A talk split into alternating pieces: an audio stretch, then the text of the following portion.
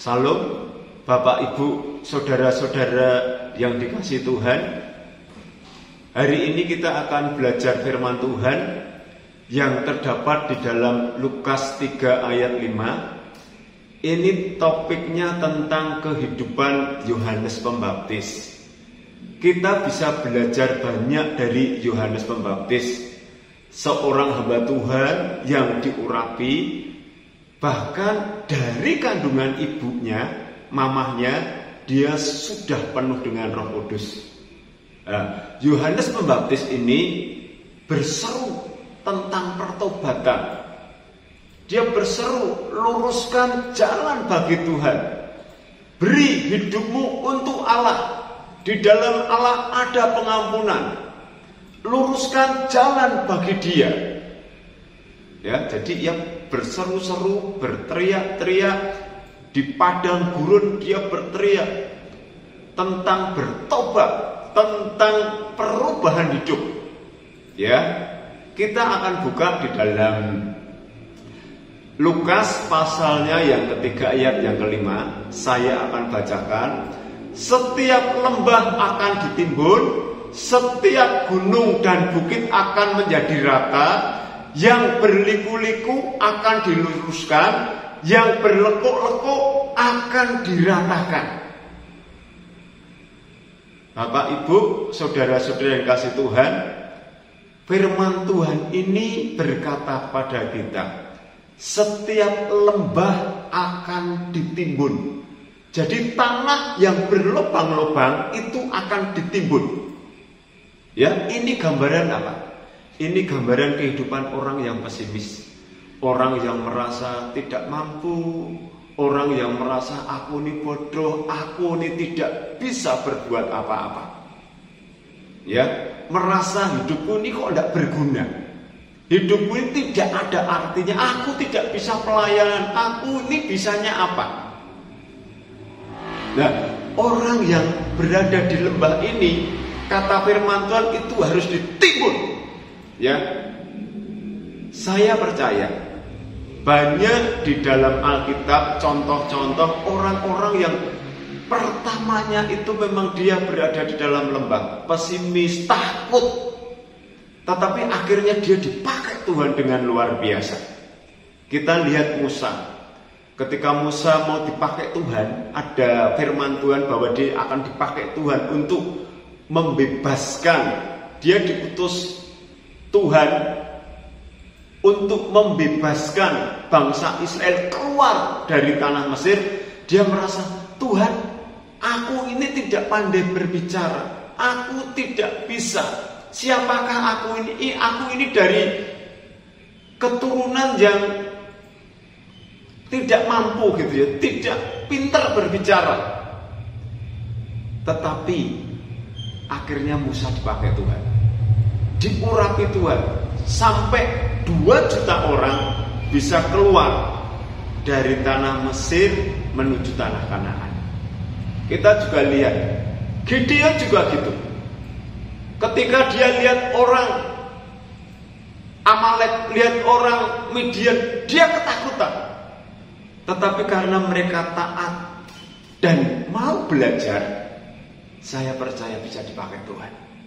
Kita bisa diubahkan Tuhan, kita bisa jadi berkat bagi banyak orang. Ya, yang pertama adalah orang yang ada di dalam lembah. Tuhan bisa pakai kita. Kalau kita mau belajar, kalau kita mau, kalau kita ini taat kepada Tuhan, kita bisa dipakai Tuhan.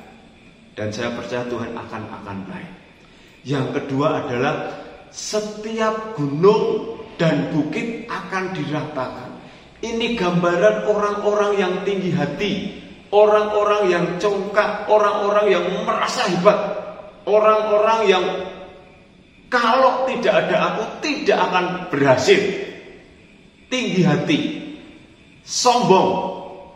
Ya. Orang yang seperti ini pasti akan dijatuhkan Tuhan. Kalau Bapak Ibu belajar sama-sama ya di dalam Alkitab. Banyak kisah di dalam Alkitab mereka yang menyombongkan diri, mereka yang tinggi hati, bahkan dia ingin menyamai Allah. Contohnya ketika di, ketika orang-orang pada zaman itu yaitu di senior itu orang-orang ngumpul bersama satu bahasa satu logat mendirikan menara. Ketika dia membuat menara, dia cari nama. Dia akan membuat menara setinggi langit. Bapak Ibu kalau kita lihat kisah ini meskipun dia bersatu bersama-sama tetapi kalau mereka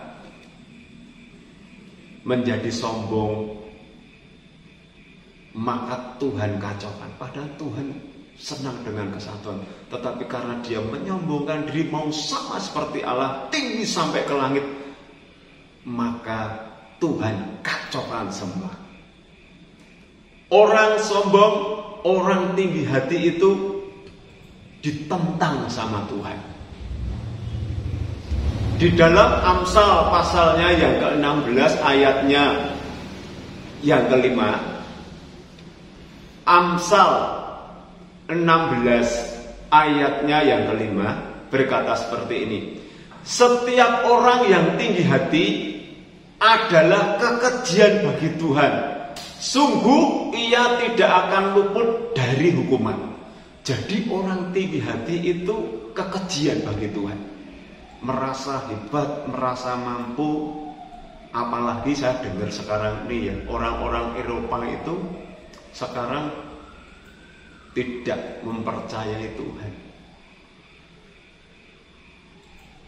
Jadi hidupnya ya untuk dirinya sendiri. Bapak Ibu, saudara-saudara yang kasih Tuhan, ingat ada nasihat firman Tuhan. Orang tinggi hati kekejian bagi Tuhan. Ia tidak akan luput dari hukuman. Kalau di ayatnya 18 Amsal 16 ayatnya yang ke-18 berkata seperti ini. Kecongkakan mendahului kehancuran dan tinggi hati mendahului kehancuran. Bapak Ibu kalau tinggi hati itu pasti Tuhan marah, Tuhan benci, Tuhan tidak suka. Kalau tinggi hati mendahului kejatuhan itu kata firman Tuhan. Ya kita ingat seorang uh, seorang raja namanya Nebukadnezar ketika dia meninggikan diri maka dijatuhkan sampai dia tinggal di hutan. Eh, ini nasihat firman Tuhan ya. Ini nasihat firman Tuhan. Ayo kita yang merasa hebat, ya katakanlah hebat, dipakai Tuhan luar biasa, cerdas, Gunakan itu semua untuk Tuhan. Ada nasihat firman Tuhan di dalam 2 Korintus 10 ayat 17 berkata seperti ini. 2 Korintus 10 ayatnya yang ke-17. Tetapi barang siapa bermegah, hendaklah ia bermegah di dalam Tuhan. Jadi kalau kita hebat, kalau kita top, kita diurapi Tuhan, kita dipakai Tuhan, kita punya skill, punya keterampilan yang luar biasa. Ingat, itu semua datangnya daripada Tuhan. Ya, jangan merasa aku hebat ini daripada aku. Tetapi ingat, kita boleh bermegah di dalam Dia, di dalam Tuhan.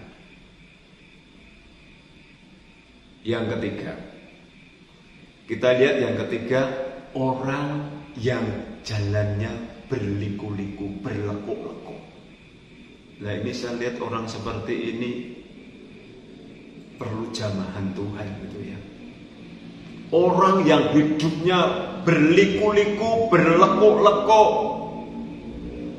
membohongi, berdusta, curang, jahat, merugikan orang lain. Nah orang seperti ini, orang yang berliku-liku, yang berlekuk-lekuk Tuhan katakan akan diluruskan. Ya, diluruskan, hatinya diluruskan. Bapak Ibu, saudara-saudara yang kasih Tuhan, melalui firman Tuhan pada hari ini, saya rindu kita semua hidupnya semakin berkenan kepada Tuhan. Ya, Tuhan sayang sama kita, Tuhan cinta sama kita. Ayo kita perbarui hidup kita. Tuhan rindu hidup kita hari lepas hari semakin menyukakan Dia. Jangan kita menyombongkan diri, Jangan kita pesimis, jangan hidup kita ini dalam kejahatan. Tetapi hidup kita ayo terus berkenan kepada Allah. Ya, kita belajar, belajar, belajar dan belajar. Terima kasih. Tuhan Yesus memberkati. Amin.